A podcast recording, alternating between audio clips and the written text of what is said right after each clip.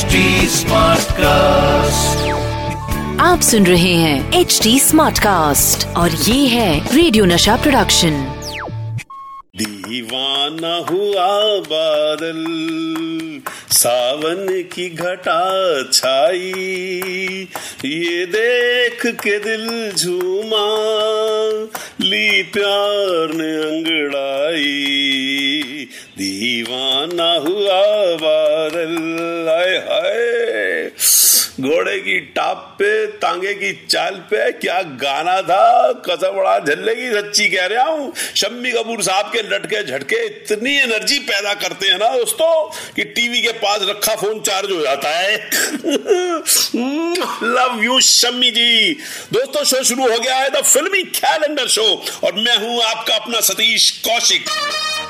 The filmy calendar show और अब हम पूछते हैं अपने जादुई कैलेंडर से कि भैया राजा, किस तारीख का बजाएगा बाजा?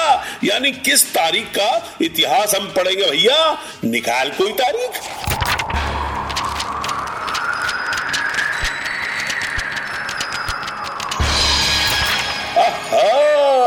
और आज कैलेंडर भाई जिस तारीख पे जाकर अटक गए हैं, वो है उनतीस अप्रैल उन्नीस सौ अट्ठासी और उनतीस अप्रैल उन्नीस को भैया इंडिया को मिला था नया सितारा।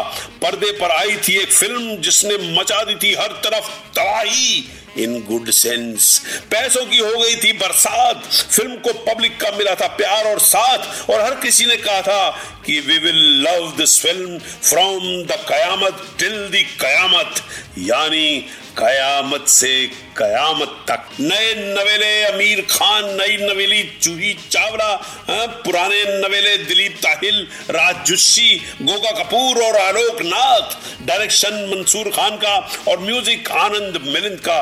गीत लिखे थे मजरू सुल्तानपुरी साहब ने और सुने थे सारे इंडिया ने। खैर दोस्तों, आमिर खान को पर्दे का नया स्टार बना देने वाली ये फ़िल्म यूँ ही पर्दे पे नहीं आई।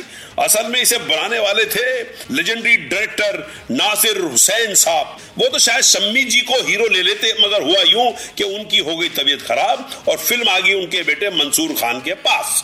मंसूर साहब ने स्क्रिप्ट को थोड़ा नया लुक दिया, क्योंकि जमाना बदल रहा था और फ़िल्म में आमिर खान को लिया गया, जो कि उनके ही रिश्तेदार थे। आमिर ने इसके लिए बहुत मेहनत की, खुद इसका प्रचार किया, यहाँ तक कि जूही चावला का ऑडिशन भी खुद लिया। दोस्तों, आप लोग नहीं जानते होंगे, मगर आमिर खान ने हीरो बनने से पहले एज एन असिस्टेंट डायरेक्टर भी काम किया है और कयामत से कयामत तक में असिस्टेंट राइटर भी रहे हैं। दोस्तों, इस फ़िल्म का प्रचार बड़े ही अनोखे तरीके से किया गया था। इसके प्रमोशन के लिए जो बैनर्स और पोस्टर लगाए गए, उसमें ना कोई फ़ोटो थी, ना कोई नाम, बस एक लाइन थी। क्या आप जानते हैं आमिर खान कौन है? अपने पड़ोस की लड़की से पूछिए। जब ये कैंपेन सफल रहा, तब आमिर खान ने खुद भी अपनी फ़िल्म का प्रचार किया और गली मोहल्ले में घूम घूम के पोस्टर बांटे। आज तो आमिर खान किसी गली में जा नहीं सकते, वरना वहाँ इतनी पब्लिक हो जाएगी कि वज़न से सीवर लाइनें फट जाएँगी।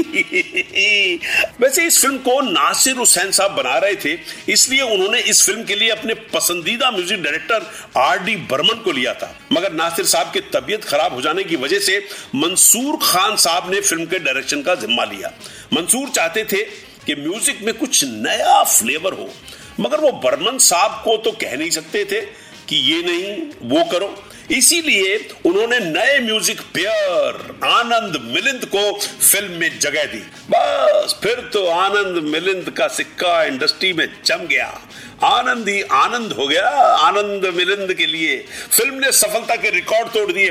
11 नॉमिनेशंस में से आठ में अवार्ड लिया भैया। Best film best debut male best debut female best music best lyrics best cinematography best screenplay best male playback और तो और दो नेशनल अवार्ड भी जीते। पहली फ़िल्म में आमिर खान ने इतने अवार्ड जीत लिए शायद इसीलिए अब वो अवार्ड नहीं लेते हैं और शायद कयामत तक लेंगे भी नहीं। पर आमिर की ये फ़िल्म इसकी लोकप्रियता ही सबसे बड़ा अवार्ड है।